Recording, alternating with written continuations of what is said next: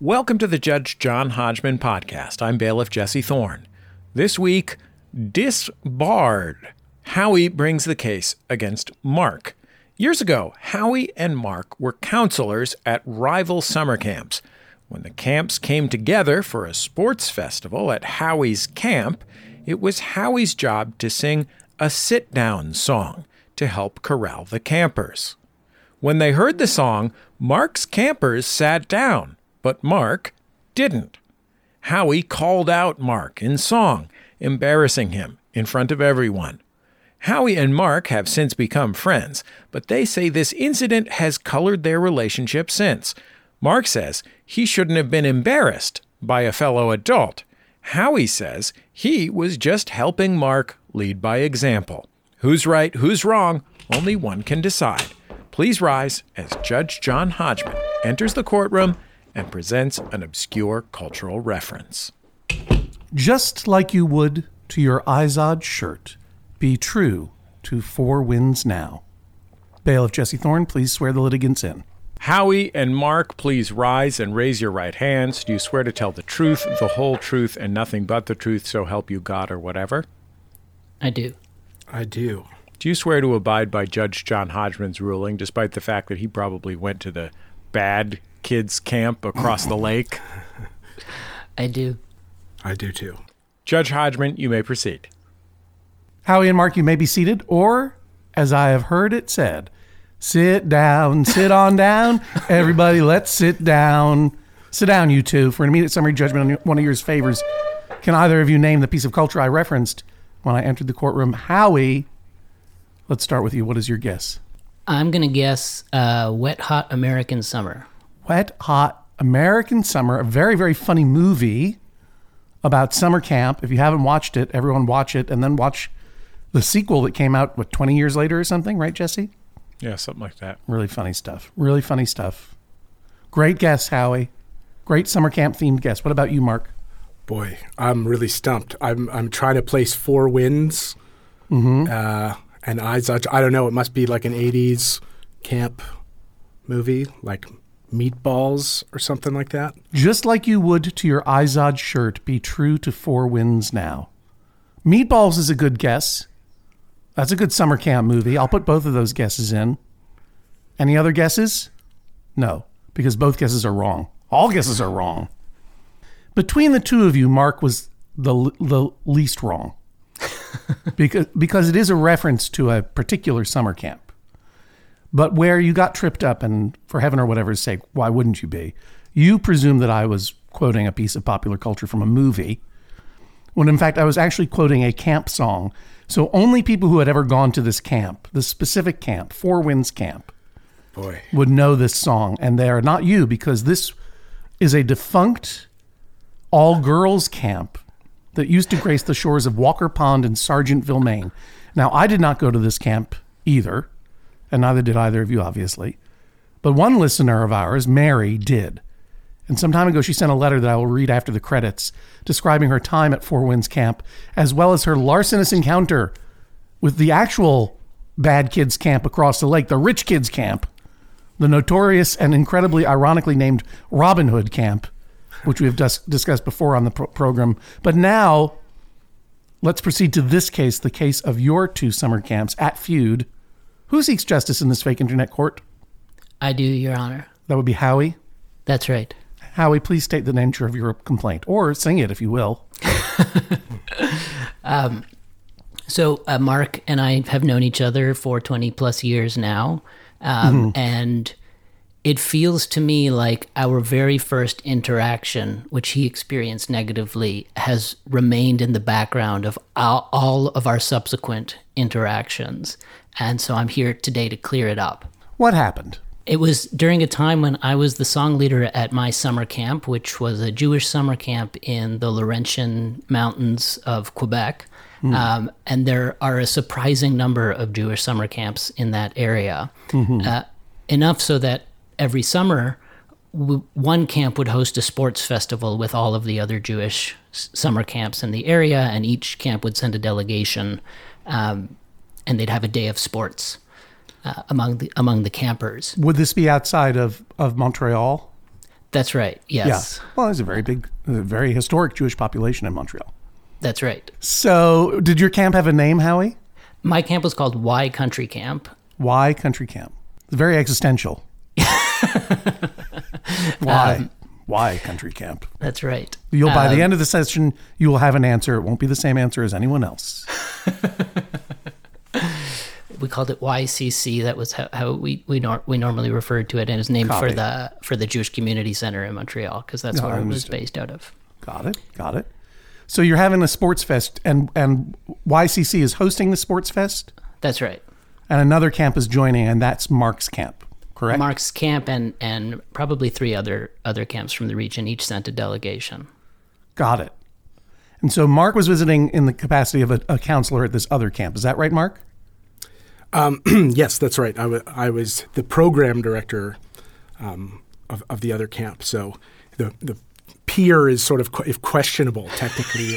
you know, perhaps I was uh, due a little more. You, You know, outranked respect you outranked Howie. It's immaterial, but probably yes. I don't know. It sounds pretty material to me. Sounds like the first thing you brought up, so it must be important. Yeah, I mean, I'd like to get the hierarchy clear here. Uh, Where does if- a song leader stand relative to a program director? Yeah, exactly. So, who stays on the boat longer when it's sinking?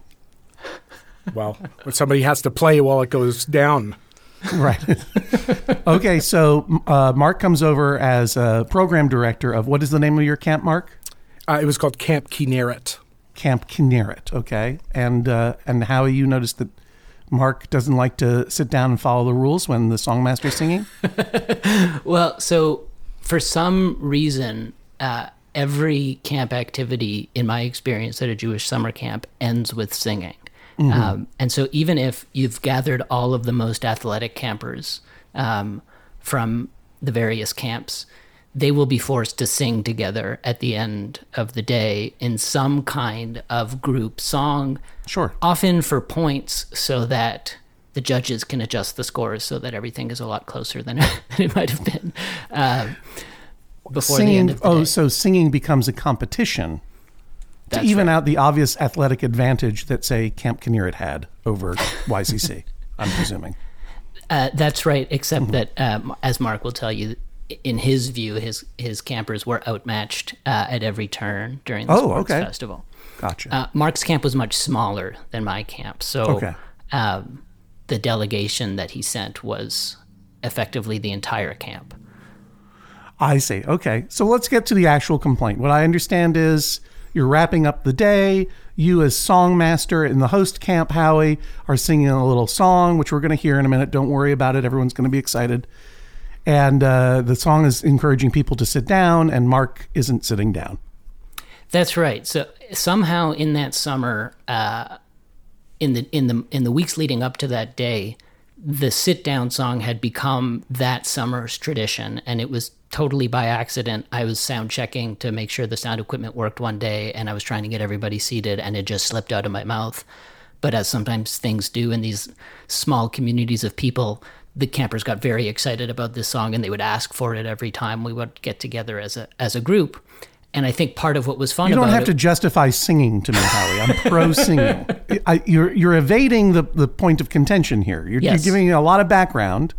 Okay. So I didn't know Mark's name, but I knew he was the program director at Camp Kinneret, and I knew he wasn't sitting. So in the context of my sit down song, I called him out and I said, Captain Kinneret, sit on down, sit on down on the ground, or words to that effect. Yeah, no, we have the song, and we're going to listen to it right now. Sit down, sit on down, everybody let's sit down. Sit down, sit on down, everybody let's sit down. Grab a seat on the floor, or else I'm gonna sing some more. Let's sit down, sit on down, everybody let's sit down. Take a seat on your butt, then I'm gonna tell you what you gotta sit down, sit on down, everybody let's sit down.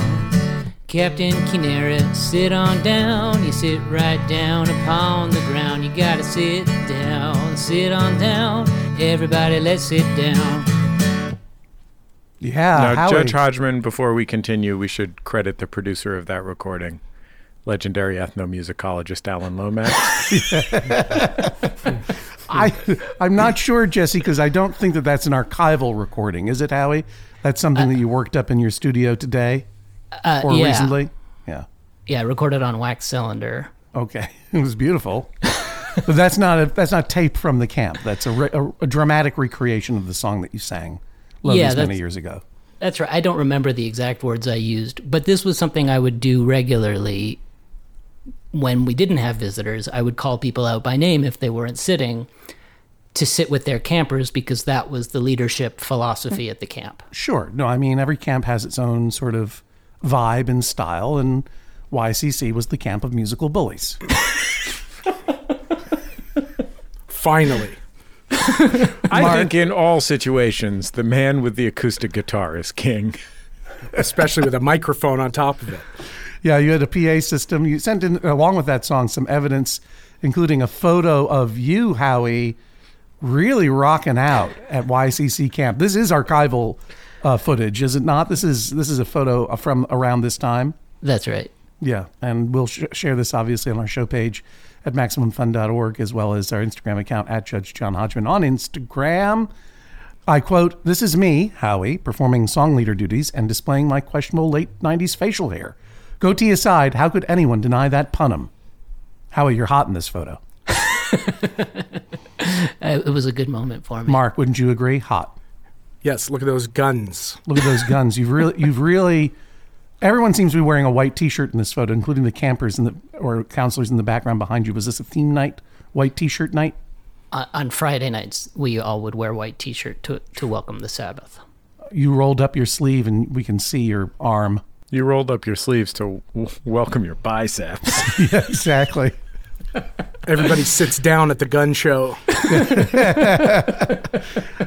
But it, but while this is evidence that you submitted, Howie, of of your incredible style and song leading charisma, uh, it also is evidence for Mark's contention that you were obviously amplified and had a, s- had the power of amplification.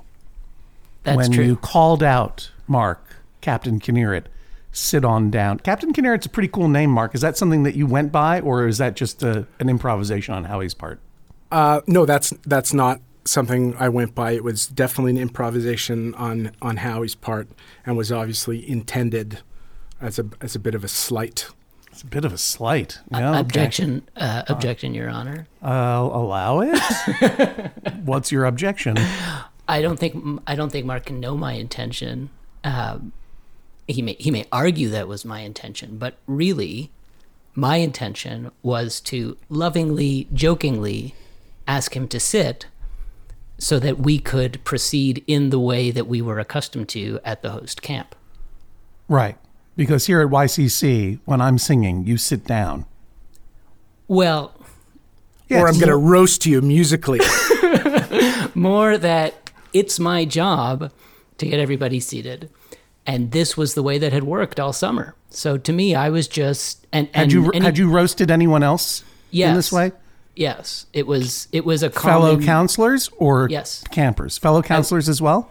I would only roast the counselors. I wouldn't roast the campers. Oh, okay. And all of the counselors understood that it was meant as a loving joke and reminder that this is this is what's expected of them when we're trying to get. yeah, but I need not point out to you, song leader Howie, that Captain Kinneret was a guest from a far off land.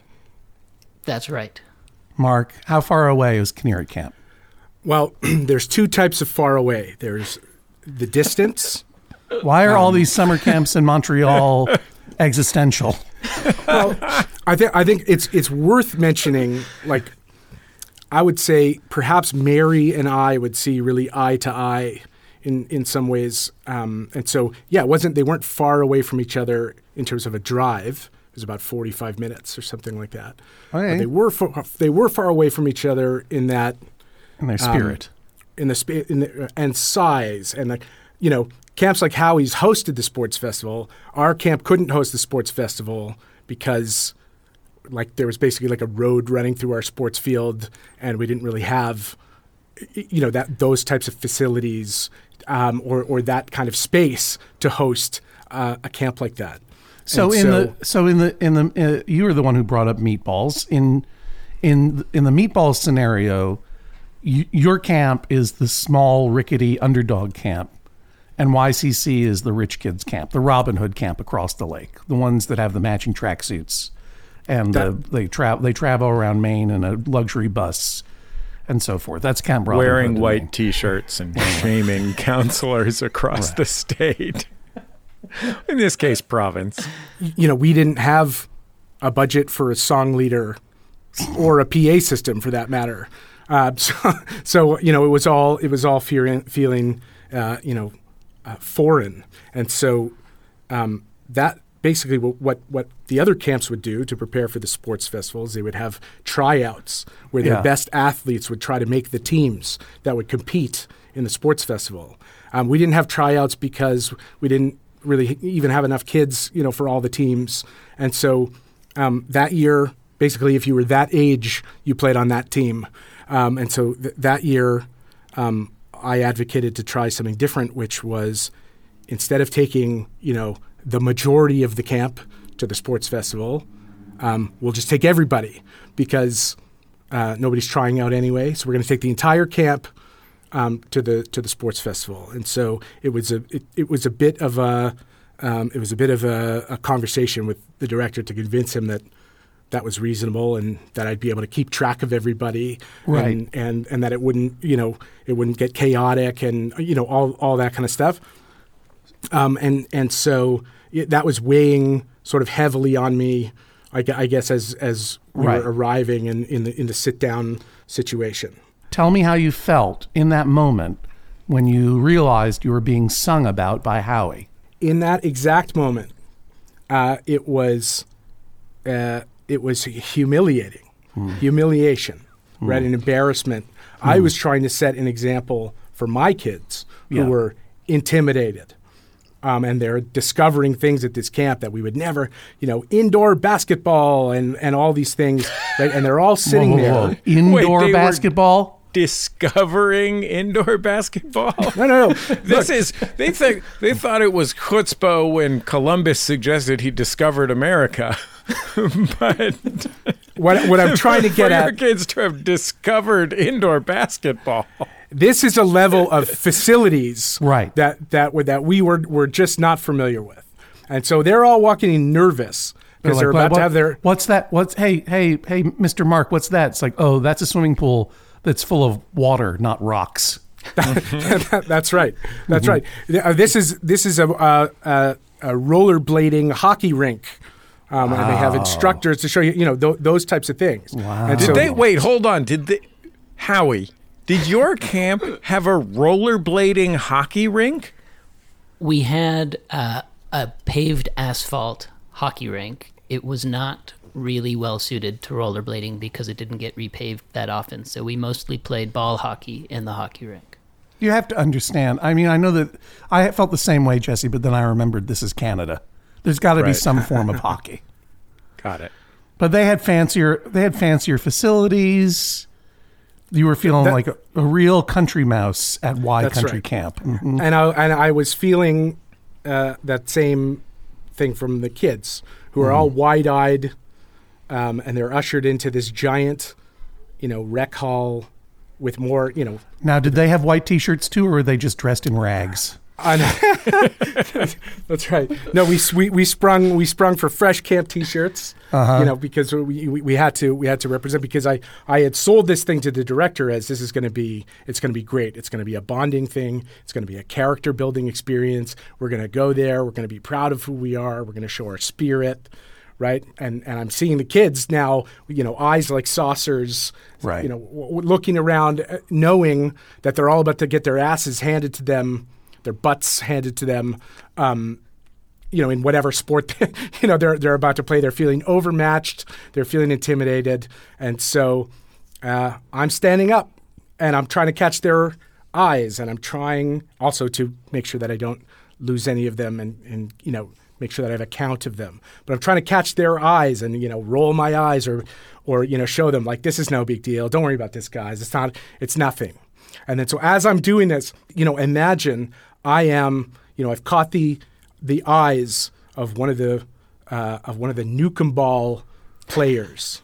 Right and she- right and what I'm doing is trying to show yeah yeah you got nothing to worry about yes they got tons of people sure there's 500 people here yeah this is you know this is no big deal we got it um, right and I'm trying to you know make that connection um, Captain Yeah, Kinneret. Sit on down. Captain Right. Kinneret. Sit on down. Hey, you big dummy. Sit on down. We're gonna whoop your butts in Newcomb Ball. That's how it felt. Exactly. Right. So now the looks of the of the of the faces of the kids are mouths covered. Oh my God, mouths agape. Did that just happen? And I was, I kind of like wheeled around, and like looking at this guy. You could see obviously what Howie looked like at the time. Yeah. Um, and and and Hot as hell. right? Hot as hell in an amplified way Yeah. and and uh, and I was just like, how is this? How is this possibly happening right now? Um, and and so uh, I guess the other not part even. of the context Not is even. How is it? Ho- how is this happening? How is it happening? how is it happening? Who does that? Who from the is Howie? stage, Right. From the stage. Because you didn't. Um, you didn't know. You didn't. You guys didn't know each other at the time. We knew I of only each other. knew Howie. That's right. I knew Howie a bit. Um, I knew of Howie because Long- he the long, played. the, the long bubbling rivalry of the Laurentian Mountains. Howie v. he- Mark. That's right. Howie, we both also we went to um, uh, college together. We both went to McGill, University of Montreal, and I knew Howie in a kind of like a bit of a removed way. He played in a band, you know, that I would see sometimes, um, you know, at the famous Yellow Door coffee house, and so I guess that added, you know, to my level of, I don't know, prejudgment of, of who I thought. You know, he was like. You mean to say he was who kind? could- He was like a. He was like a. A rock star. Exactly. Of a kind. has a has a very high opinion of himself and his talents. And Howie, what was the name of your band? The name of the band at the time was Bear Left. Bear Left. I like it. Right, Frog. Wowie zowie. Howie Zowie. Wowie. Howie zowie. It's true. Let's take a quick recess and hear about this week's Judge John Hodgman sponsor. We'll be back in just a moment on the Judge John Hodgman podcast. Hello, I'm your Judge John Hodgman. The Judge John Hodgman podcast is brought to you every week by you, our members, of course. Thank you so much for your support of this podcast and all of your favorite podcasts at MaximumFun.org, and they are all your favorites. If you want to join the many member supporters of this podcast and this network, boy, oh boy, that would be fantastic. Just go to MaximumFun.org slash join. The Judge John Hodgman podcast is also brought to you this week by Babbel. Okay, it's 2020 24, 2020 24. Oh, if hindsight were 2020, I I don't know what I would have done differently. All I know is that I'm taking every day in this year and trying to get better a little bit every day. That's what you do. That's the way progress is made, step by step, day by day, bird by bird. And that's the way it is when you're learning anything, especially a new language with Babbel. And if Babbel can help you start speaking language in just 3 weeks, Imagine what you could do in the rest of this whole year. Don't pay hundreds of dollars to private tutors or waste hours on apps that don't really help you speak the language. Babbel's quick 10-minute lessons are handcrafted by over 200 language experts, real human beings, to help you start speaking a new language in as little as one, two, three weeks. Studies from Michigan State University, Yale University, and others continue to prove that Babbel is better. And that's not just the Yale football team putting their thumb on the scale because they love learning Indonesian from Babbel. One study found that using Babbel for 15 hours is equivalent to a full semester at college. Take that, Yale, I guess. Here's a special limited time deal for our listeners. Right now, get 55% off your Babbel subscription, but this is only for our listeners at babbel.com slash Hodgman. The Judge John Hodgman podcast is also brought to you this week by Aura. A U R A. It's a simple but meaningful gift that you can give your mom or your dad or your step grandparent or your uncle or your friend or anyone that you want to keep connected in your life who might not live near you. It's a digital picture frame from Aura. It's perfect for sharing pics of all the things that those friends can't be there for, from family vacations to grandkids' graduation to whatever. I have one of these, and I got one for my dad, and I got one for my mother in law, and it's amazing. We look at the photos all day long, and we're able to easily update their aura frames so they see all the latest pictures from our lives as well. It comes with unlimited storage, simple controls on the frame. You can upload as many photos as you want, and your mom or your dad or your stepdad or your stepmom or your friend or whatever can pick the perfect one. And it takes only about two minutes to set up. Seriously. See why it was named the number one digital frame by Wirecutter, uh, The Strategist, and Wired Magazine. Right now, you can save on the perfect gift that keeps on giving by visiting auraframes.com. For a limited time, listeners can get $20 off their best selling frame with code Hodgman. That's A U R A frames.com, promo code Hodgman. Terms and conditions apply.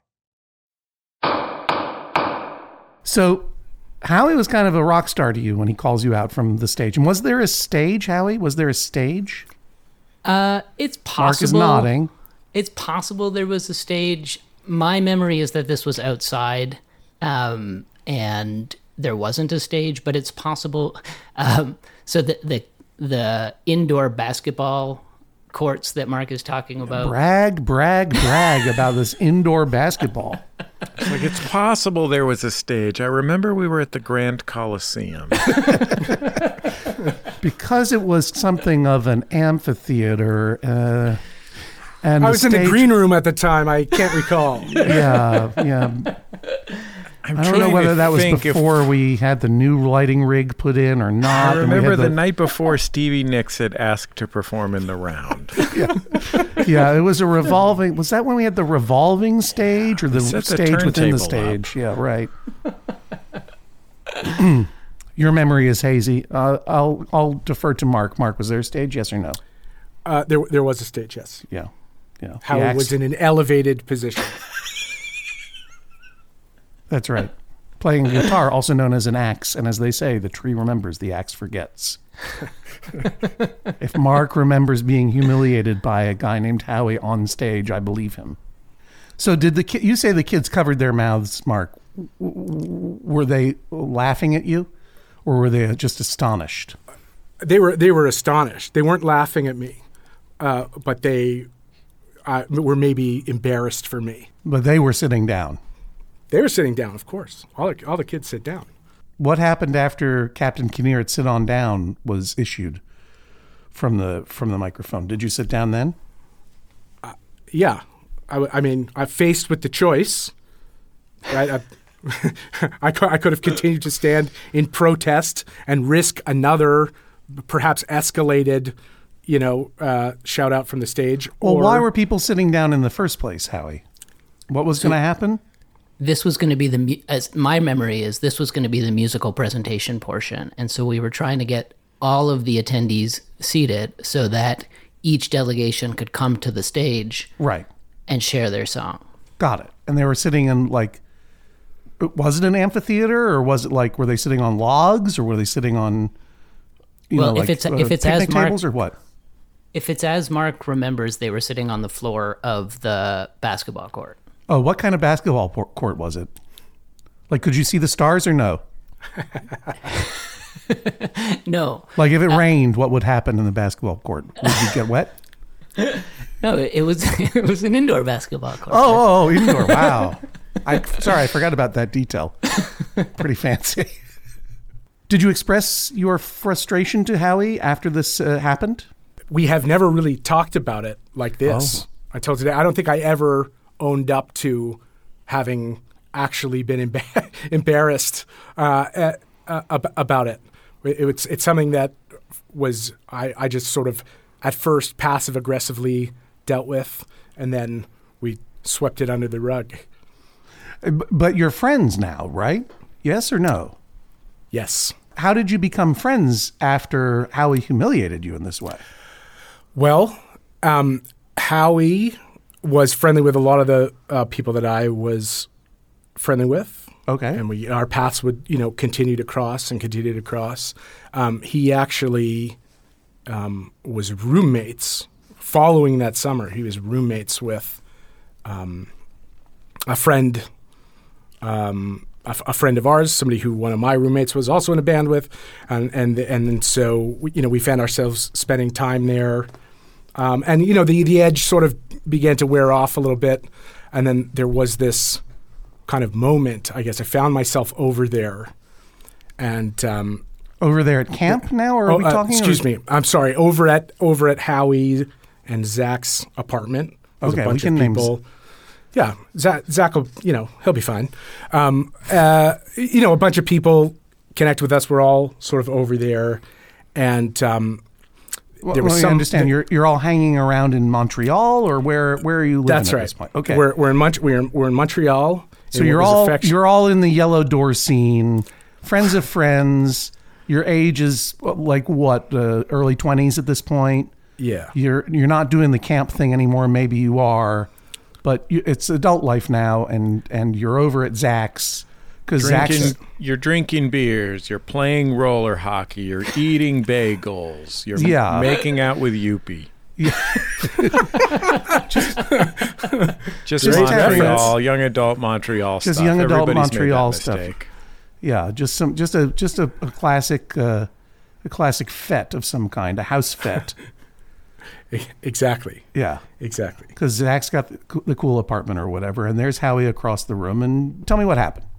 Right. So so Zach and Howie were sharing this apartment. They lived in this apartment, and I, I can't remember exactly what the details were, but it, you know, in in Montreal, in what was affectionately at that time known as the student ghetto, um, you know, there was some kind of sketchy landlord you know behavior or whatever so there was some there was an appliance it was like a fridge or the freezer stopped working and instead of fixing it the landlord just left it there and then like brought in like a chest freezer basically into this little apartment to be like yeah yeah no no no you still have a freezer um, and then so the, Zach and Howie started using the surface of this freezer, you know, with a whiteboard marker, um, to to record the results of this contest that Howie would run for people, which was um, Is this the Premium Plus challenge? uh, it is.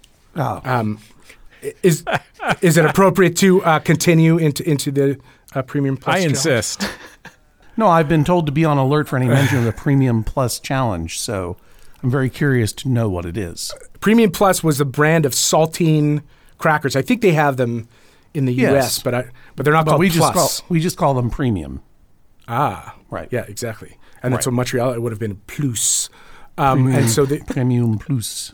Okay. Uh, and so, you know, the, the contest was simple. Um, how quickly can a person eat 10 premium plus saltine crackers? Um, and then, you know, you would, you would be timed, and then your score and name would be immortalized in a whiteboard marker on the side of this freezer. So yes, this is a classic. Young dudes in their twenties hanging around with each other, don't want to talk about feelings of, or or or past recrimination. Instead of just going to shove their mouths full of saltines, and that's how they that's how they bond. I'm kind of, kind of. You know, there was a lot of people, mixed company, um, and uh, and Howie introduces the game or the contest, um, and he's you know he's cleverly talking about it and offering you know tips for new people on how you might be oh, able to come oh. close to his record with his name in big letters at the top. of Howie the- was not only not only killing it at the Yellow Door, he was also killing it at Premium Plus. What I'm hearing is that Howie was not only an acoustic guitar bully, he was also a saltine bully. Yeah, you might say. Look, you know, I didn't. I didn't necessarily feel bullied, but it was triggering. It had a, the familiar hallmarks of, of of what had transpired, you know, Wait. a summer ago. Let me just all right. Let's pause for a second. So this was like a year later, is what you're saying that this happened. Let me go back a year then, Howie, to that fateful evening in the indoor uh, basketball court. You said that when you sang told Mark to sit down, you didn't know his name, so you sang Captain Kinneret Whereas Mark says from the floor of the in- indoor basketball court that he already knew you from the Montreal music scene. from Mark's point of view, there's a power differential there. Did you really not know at all who Mark was? I knew who he was, but I didn't. I didn't know his name. I knew he was a friend of a friend, but we hadn't Okay. yet been introduced. Um, Right. Now, the I also felt the power differential. So Mark said earlier that he was a program director at his camp, and mm-hmm. I was unaware of the relative size of his camp. I hadn't yet visited it. Right.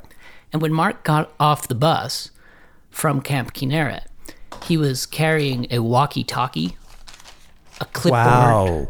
and a set of keys.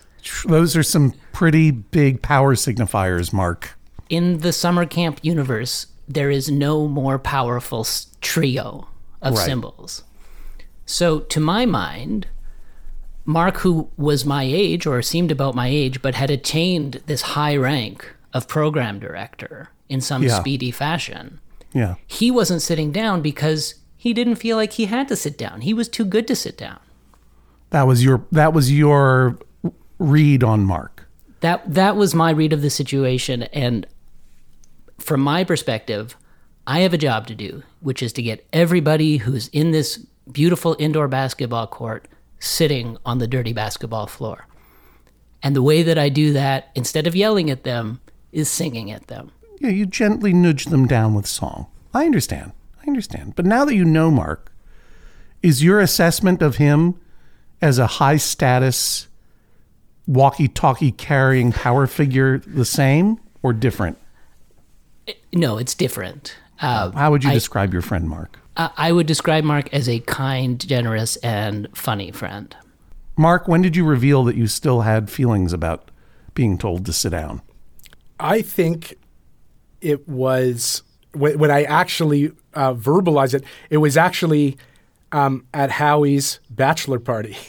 Oh, really? Right? Like so, that's probably even what ten years even after that fact, where where I actually said, I think I sort of half jokingly said, you know, you were my nemesis for a lo- for a long time, and I'm you know I'm happy to you know be standing here with you, and and so that was the first time that I had ever outwardly, you know, mentioned that you know I had been thinking about it or have continued to think about it. So you had become close enough friends via the Premium Plus Challenge, which we'll talk about in a second. That you'd be invited to his bachelor party roughly a decade later, and and now uh, here it is. How long has it been since you went to that bachelor party, Howie? Uh, Roughly speaking, about 15 years about fifteen years. So when when Mark said to you, "I feel you know you were my nemesis," you told me to sit down and made me feel bad. How did you feel at your bachelor party? Well, I said, you know, I have still carried around the time that you destroyed my record in the Premium Plus challenge, and I still feel a little bit ashamed about that. Oh, turnabout was fair play. So now, in the saga of Mark and Howie, we roll back another ha- uh, nine years or so to Zach's apartment when Howie is describing the Premium Plus challenge. He was given some tips because he was the Premium Plus challenge champ. How many? How many uh, uh, Premium Plus saltines were you able to eat, Howie? What was the record?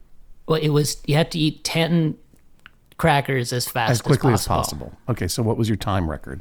I feel like it was like a minute and a half. a minute and a half. And what were your tips that you were that you were bragging on when you were introducing these noobs to this incredible Zach's uh, Kitchen uh, game? I think it was, you know, don't take it slow because your mouth is going to dry up. So you got to get as much in as you can right away. And so, what would that mean? Like you you preload five? You just don't take a break between crackers. Like don't Do you have to eat them one at a time, or can you do like two, four, six, eight? Yeah, I think I think there were no rules beyond you have to eat 10. Okay, ten. And so it was in, in a minute and change, right? Is that what you said? Yeah, maybe 90 seconds. All right. And then Mark stood up and said, "I shall take the challenge." Yeah, and he did it in like 26 seconds. It was not it was not close. Mark, do you remember that time when you ate all those crackers in 26 seconds? Sort of, because I feel like I, I feel like I kind of blacked out uh, when I when I was when I was doing it. I, I felt uh, I'm not competitive, like at all, but I felt I just felt like I I saw red basically, and I I was, I'm going to destroy this guy. like, I, I don't know. I, I didn't even think about it. I, I just I just decided that I that I was my name was going to be on the fridge. You hadn't been training for the Premium Plus Challenge or anything. Cer- you had no background in fast cracker eating. It was just a moment where you saw Howie again. You felt that wound from Camp YCC, and you're like, I'm going to go. I'm going to do this. I'm going to get this guy now. not not so much in a vindictive way, but I yeah, I basically said you know who's Captain Kinneret now? he eats these crackers. Um, Did that? I mean, obviously, you became friends after that, such that a decade later you'd be at his bachelor party, correct? yes, and uh, he was incredibly gracious about having you know been destroyed in the, in the in the challenge. He shook my hand and congratulated me and said how amazing, you know, how he couldn't he couldn't believe the time, and uh, you know, it, it sort of I saw a side of him which was, you know, he was happy to put somebody else on the stage or the spotlight, and and uh, and so I felt a warmth from him that I that I hadn't, and I, I guess I, that that was sort of a that was now now we had a shared thing because we were both very good premium plus eaters and we were both former champions. We had never really had a shared thing before other than being humiliated. And even So it even the it, it, it evened the uh, the polished indoor basketball playing surface. in a matter of speaking. Yeah, and you and it set us it set the stage. Uh, for, it set the stage for a stage that you could share and be friends at that point. Okay, so uh, why why were you still dwelling on it nine years later? Why are we still talking about it today, Mark? I mean, it seems like why didn't why didn't eating ten saltines as quickly as possible heal your wound? Do you know sometimes when, let's say you're you're going to sleep, you're going to bed and you close your eyes. Sometimes, right, it flashes into your mind, or right, flashes in, in, into your mind, the uh, something really embarrassing that you've done, or a moment that you have that that just makes you cringe. And so, like, that's a thing. I I, I have that. Uh, right, you know, being called out in front of 500 people, and then you know, meekly having having to you know decide should I you know should I protest this or make a scene about it or or or do I sit down? So all these kids looking at me as an example, and then I you know have to prostrate myself in front of the the rock star and sit down. Do you think that I can give you what you want? If the saltines and the bachelor party conversation and the and the 25 years of friendship hasn't been able to heal this wound, how can I help? Well, I think Howie really, uh, in truly, truly, in a genuine way, believes that he was right. He was right to do that, and that was that was right. And so we've never, uh, we've never addressed or talked about how that was actually super embarrassing, uh, and and so that's that's where I feel like the judgment is is important. Like, what, was it in fact? But there's a culture he- there's a cultural thing here, Mark, because uh, you're both Canadian, right? Yeah. Of- by birth. Yeah. So, Mark, you should know how difficult it is for a Canadian to say sorry.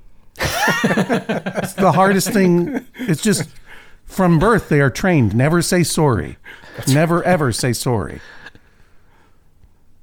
Howie, you're hearing what Mark is saying.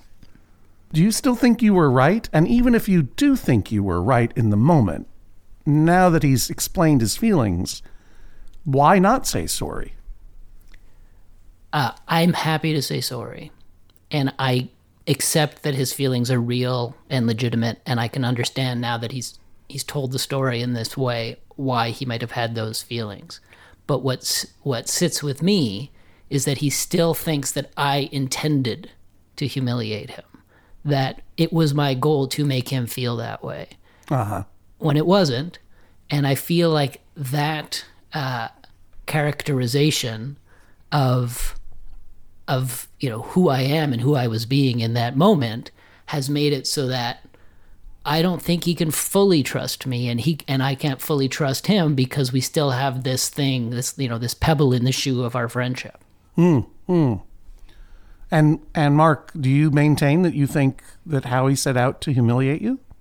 That it wasn't a misunderstanding? I don't think it was a misunderstanding. I don't. I don't think he set out to like, you know, grievously humiliate me, but the the aim of it was to sort of right. You you are naming someone in front of the whole group and essentially shaming them to comply with the rest of what the rest of the group is is doing. So, right there, I don't know how else you would describe that. Was there a rivalry between the two camps such that you could presume sort of a, a, a aggression, good, good-hearted or not? Um, I, I mean, yeah, we were we were literally rolling in so that we could participate in a sports festival against each other. Right. So you felt like there by by definition there had to be a little bit of knife twisting, even if it was good natured and not meant to truly harm. But like you're the you're the opposition in that case. That's right. Competitive edge. And despite seeing my walkie talkie and my clipboard, he still saw fit to call me out in front of the group, uh, wh- which was not a small group. That's a five or 600 people. Um, and so, so yes, I maintain that. Did anyone refer to you as Captain Kinneret after that? I squashed that pretty quickly. So people did. So the answer is yes. um, on, on the, on the bus ride home, some of the kids were, were, were trying that out. It's a very Right. catchy tune. Captain Kinneret. Sing, uh, sit on down. Captain Kinneret. Sit on down. How do you feel when I sing it? Captain Kinneret. Sit on down. How do you feel when I roast you? To be honest, when you played it earlier in the show, Yeah. I I haven't heard that song since the day. But when you played it earlier in the show, I knew every word of it. I wa- I, I, I sang it in my head along, so it's it's with me. It's with you. Howie, you covered your mouth when Mark revealed that he had not heard it since then, and it's still, uh, still, and he remembers every word. W- were you uh, covering your mouth uh, to yawn because oh, this this boring dude, or were, were you stifling a different emotion? Uh, I'm. I was. I think I had a, a mix, a set of mixed emotions. The first is uh, a, a bit of shame on my part that I, I've I've wounded my friend so badly, but also a bit of pride on my part that as a songwriter, I wrote a song that's still in his head 20 years later. Oh, it's a very catchy tune. You're saying you're proud that your bullying is living in his head rent free. Mark, it says here that if I were to rule in your favor, you would like me to compel Howie to acknowledge that you were leading by example, that you did not deserve or need to be singled out and embarrassed musically in front of 500 kids. And though he has not used those precise words, it does sound like he acknowledges now that he realizes that he hurt your feelings. Is that not sufficient?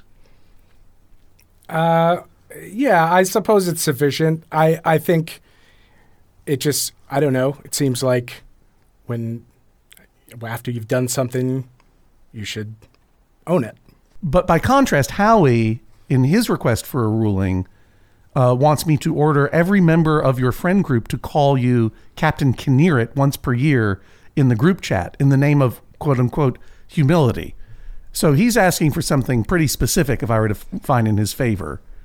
So is there, if I were to find in your favor and, and adjudicate that you were harmed, is there some concrete damages that I could award you?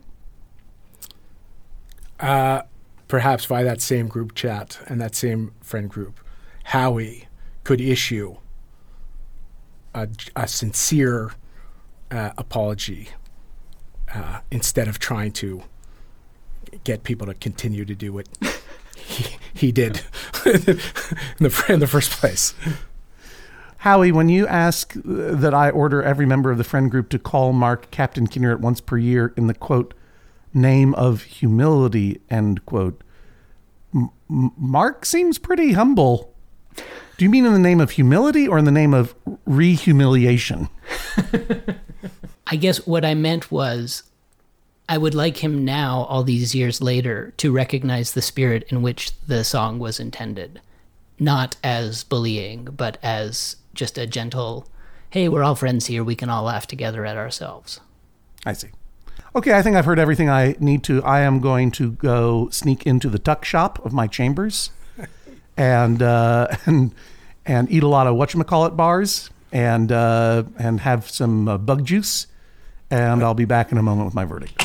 Please rise as Judge John Hodgman exits the courtroom. Mark, how are you feeling about your chances? Truthfully, pretty good. I think you could see where the judge was naturally leaning when he asked about humility versus re-humiliation. Howie, how do you feel? You know, I've never been called a bully before, so I'm feeling a little, uh, a little put in my place. We'll see what Judge Hodgman has to say about all this when we come back in just a moment. Back for another game. You know it. What's going on? Just one more week till Max Fun Drive. Hard to believe. It's been a heck of a year since the last one. We're now a worker owned co op. We raised $50,000 for charity last year. And we've added a bunch of awesome new shows. But do you think we're ready to do it again? Absolutely. Lovely new gifts are lined up. The episodes will be amazing, and wait till everyone hears the bonus content. Yeah, plus they know to go to MaximumFun.org slash newsletter, so they're getting all the news. Oh, like that meetup day is on Thursday, March 21st. Then what's bothering you? Me? Oh, nothing. We're all set for Max Fun Drive to start on Monday, March 18th. I just didn't want you to see this coming. Check. What? Hang on! Most of the plants humans eat are technically grass. Most of the asphalt we drive on is almost a liquid. The formula of WD 40 is San Diego's greatest secret. Zippers were invented by a Swedish immigrant love story. On the podcast Secretly Incredibly Fascinating, we explore this type of amazing stuff. Stuff about ordinary topics like cabbage and batteries and socks. Topics you'd never expect to be the title of the podcast Secretly Incredibly Fascinating. Find us by searching for the word secretly in your podcast app. And at MaximumFun.org.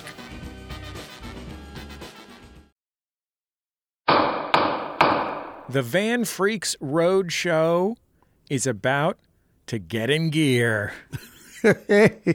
how many how many gears does a does a Mitsubishi Delica uh, Japanese market only adventure van have? Six, five. I'm gonna I'm gonna put it up to eight. Why not eight? Yeah, eight. Probably they probably have some extra gears. I've only ever driven a Subaru Sambar, which is what I have. But I'm imagining myself. I've got my left hand on the gear knob right now. It's right hand drive vehicle, Yeah.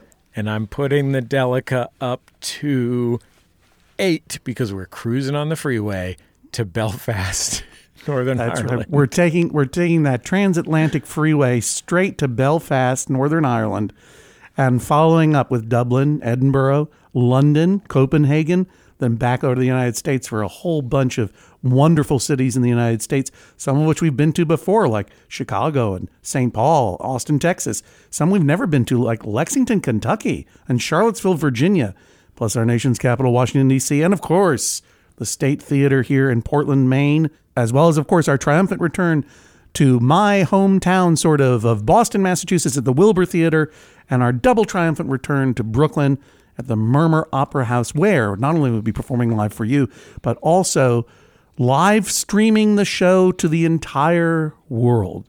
We love Antiques Roadshow. We love Mitsubishi Delica vans. We love shows. We love the road. We love you. We want to see you in all of these places and online. You can get all the details at VanFreaksRoadshow.com. We have registered the domain. vanfreaksroadshow.com for all your tickets and your information. Go there now. You can also submit cases for all these places. We do need cases and places. MaximumFun.org slash JJHO. You'll find the link there over at Van Freaks Roadshow as well. Let us know if you're in any of these cities and you've got a dispute with anybody. We might hear your case live on stage. And finally, justice will be yours. VanFreaksRoadshow.com. Tickets are going. Why don't you go get them? Let's get back to the case. Please rise as Judge John Hodgman re enters the courtroom and presents his verdict. I think for two summers, I did go to Camp Burgess in Cape Cod for two weeks. One time with Damon, one time I think with John Wolfe. Maybe both times with Damon. Anyway, with my friends. And I did not see the point and I did not like it. I did not care for it. I saw through that pretty quickly that this is a kind of constant low level trauma. Now, no one, I know, no one ever bullied me. I'm just talking about like having to shower in public. No, thank you. For an only child, this was the worst. Wait, the showers at your summer camp were public? Well, I mean, there were stalls. Do Like you know what I down mean? at the town square? You had to walk through the woods. You had to walk through the oh. woods in flip flops and a towel. wow. This was not for a, a, a sensitive child of Brookline, Massachusetts, and I'm talking about, you know, Brook, Brookline is suburban, but it, it it ain't it ain't the woods. And you know, tests of strength and physical conflict. The only thing that I we had a tick problem in our camp too. There was just nature was just constantly trying to crawl up and into you. So when we did our capture the flag uh, event, our team was called the Ticks, the Fighting Ticks. That was my idea. This is my one happy memory.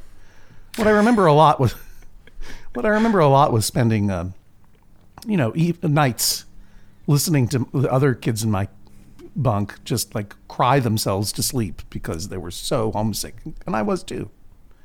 No, no number of Bloom County comic strips can ease the homesickness of an only child. And yet, for all of this, we sent our kids to a, a classic summer camp too. And I understand that people have a lot of fondness for camp that goes beyond mere Stockholm syndrome.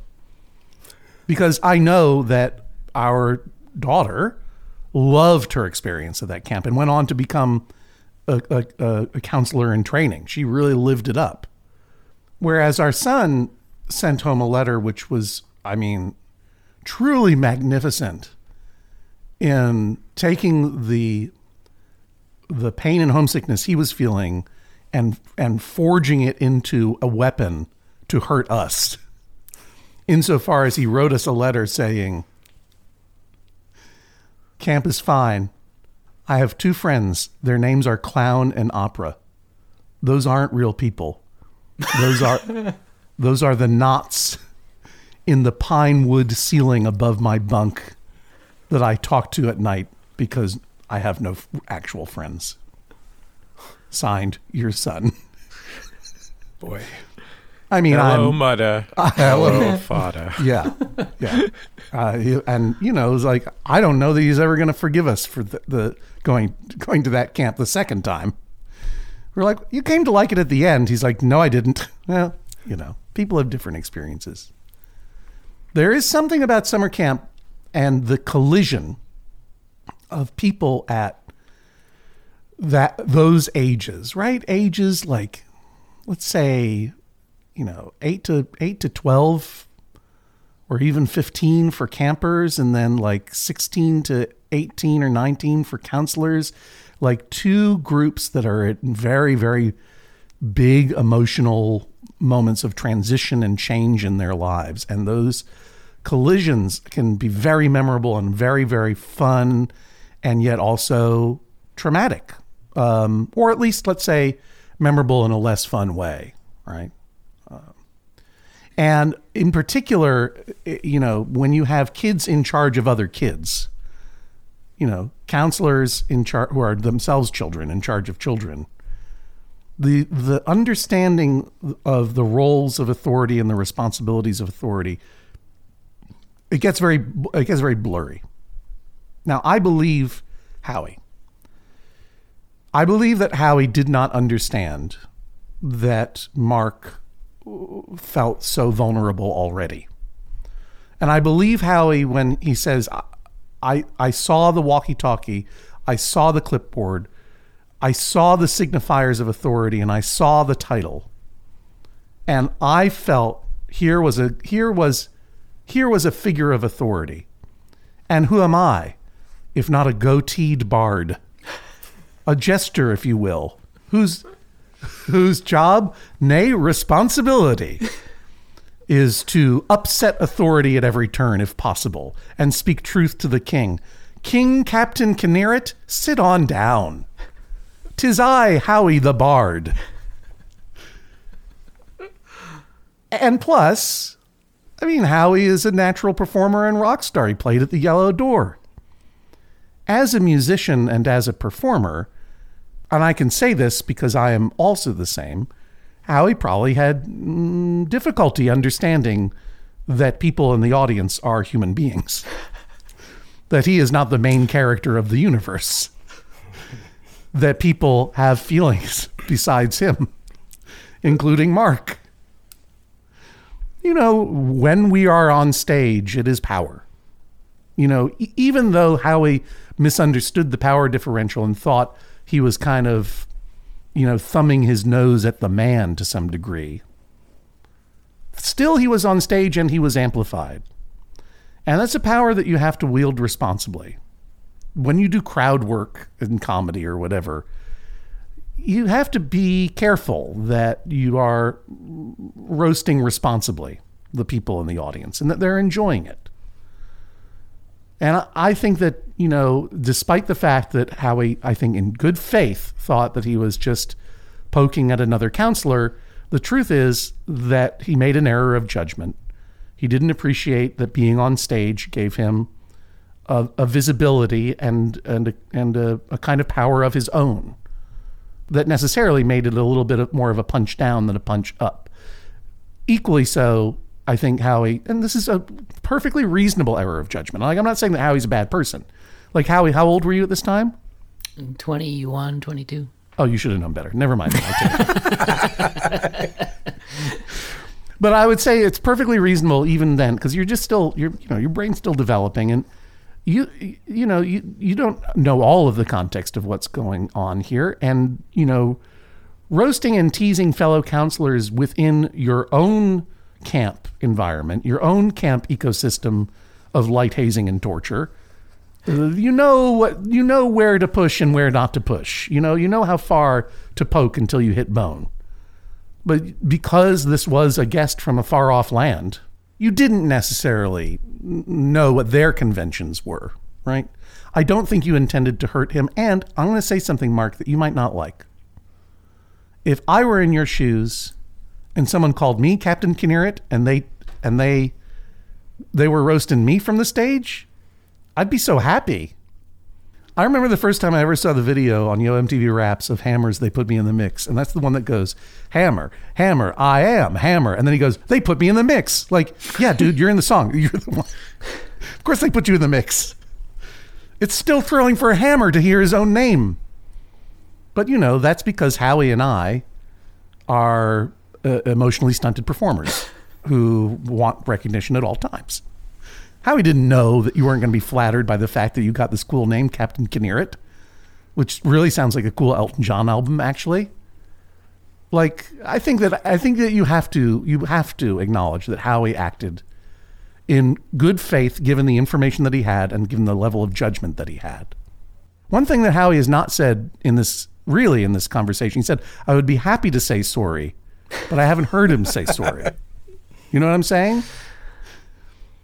So, looking back at your ideal rulings for a moment, I'm definitely not going to order your entire friend group to continue to rehaze Mark by calling him Captain Kinneret once a year in the group chat in the name of humility. Mark is Mark is plenty humble. So I am going to rule in Mark's favor in this case, even though I feel that what you did, Howie, was not that bad, right? That you did it with good intentions and in a way that if Mark had been a more extroverted person who liked to to get some attention thrown at him, you might have even enjoyed.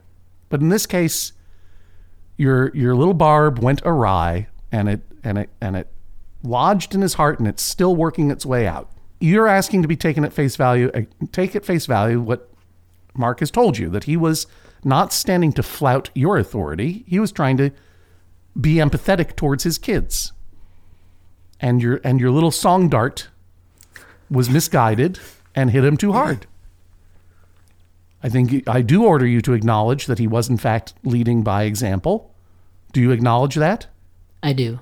So acknowledged. And I do order you to say, I'm sorry, but in a song. So, producer Jennifer Marmer, how, how long do we have until this podcast hits the air? Just under a month, Howie. So, Yeah, so Howie, just write the song in whatever, you know, mode or tone you want it to be. Keep it about 30 seconds and send it to us and we'll play it next week. I love This it. is the sound of a gavel. Sit down, sit on down. Everybody, let's sit down. Judge John Hodgman rules that is all. Please rise as Judge John Hodgman exits the courtroom. Mark, how do you feel? I can't wait. I can't wait. Howie, I hope I hope hope you get some some other musicians in on it. Make it big. Howie, how do you feel? Uh, I feel good. Um, I feel like I've got a project now, and I can channel uh, my my regret into music, and and hopefully going forward, Mark and I will have smoother seas to sail. Howie, Mark, thanks for joining us on the Judge John Hodgman podcast. Thank you. Thank you. Another Judge John Hodgman case is in the books. We'll have swift justice in just a second. Our thanks to Redditor Mutant Friend for naming this week's episode uh, Disbarred. Disbarred, because it was Dis- a bard who dissed that guy. Yeah. That was a good one. Uh, we're asking for those names at MaximumFun.reddit.com, where you can also sneak a peek at upcoming topics of Judge John Hodgman cases.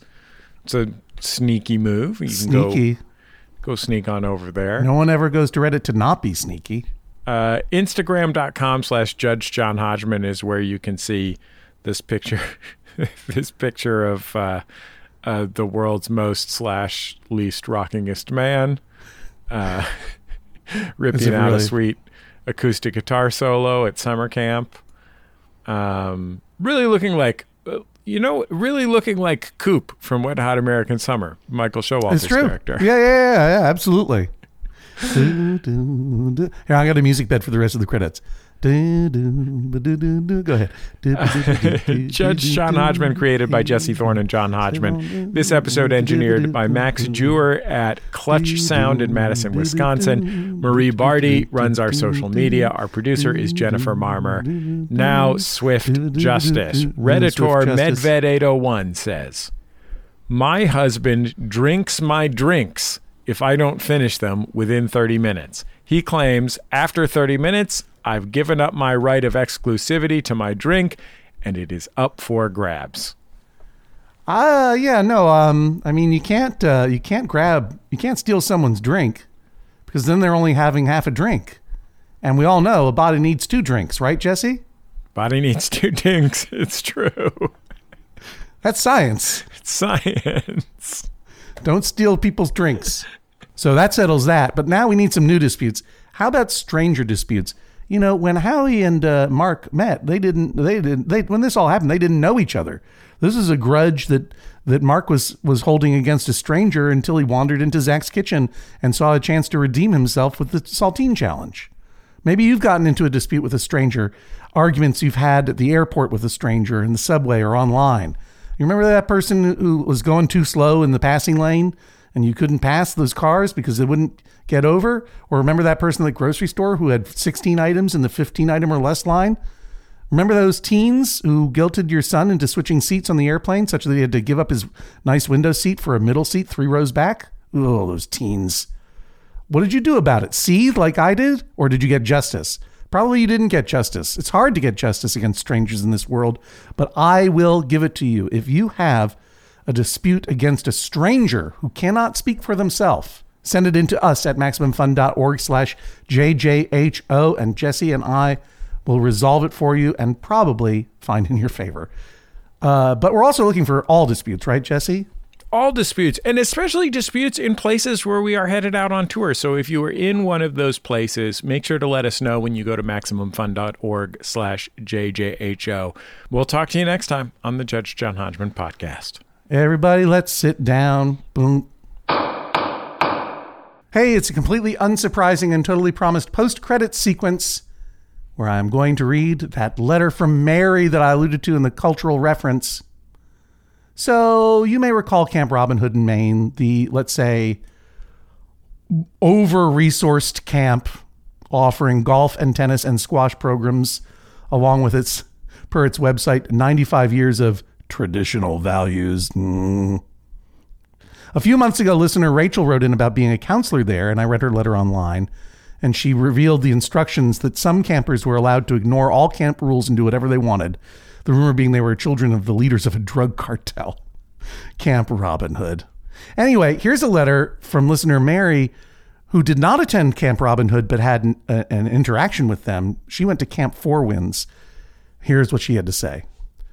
Camp Four Winds was an all girls sailing camp, and even though it was the early aughts, Four Winds was still very much stuck in the heydays of 1960s prep slash preppy culture. So we sang songs dedicated to pink and green polo shirts, including the classic Just Like You Would to Your Izod shirt, Be True to Four Winds Now. I had no clue what Izod was. Across the lake was Camp Robin Hood. One night, the girls in my bunk got up to some mischief. After our counselors fell asleep, we snuck down to the docks. We stole canoes and quietly paddled toward Camp Robin Hood. It was July, but it was Maine, so it was freezing. I was in the middle of one canoe, a freeloading non paddler, desperately hoping we wouldn't capsize and drown. At Camp Robin Hood, they had dark green shirts with a jaunty Robin Hood logo embroidered on the chest. They had a practice at the end of the day of leaving them to dry in the docks. We wanted those shirts, and we planned to steal them. But as we were docking, a revolving bright light shone out, and some kind of alarm started blaring. We grabbed as many shirts as we could, and we started panic paddling back, and we made it. When we got back, we shoved the Robin Hood shirts deep into the bottom of our camp trunks. I lived with dread every day afterwards that we would be found out and thrown in jail. But we got away with it. Until days later, one of our group made a mistake and wore one of the shirts. It was a dead giveaway, especially as the shirts had been reported missing. We got a stern talking to, and we were forced to return the shirts to Camp Robin Hood, but I kept one. I wore it a few times once I got home before I felt too guilty and gave it to Goodwill. So she ended up stealing from the rich and giving to the poor. Good job, Mary.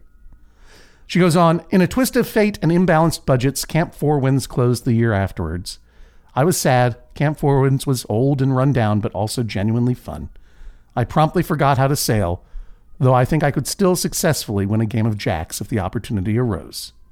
So Mary sent in a recording of her singing that one bit of the Camp Four Winds song that I quoted when I entered this courtroom.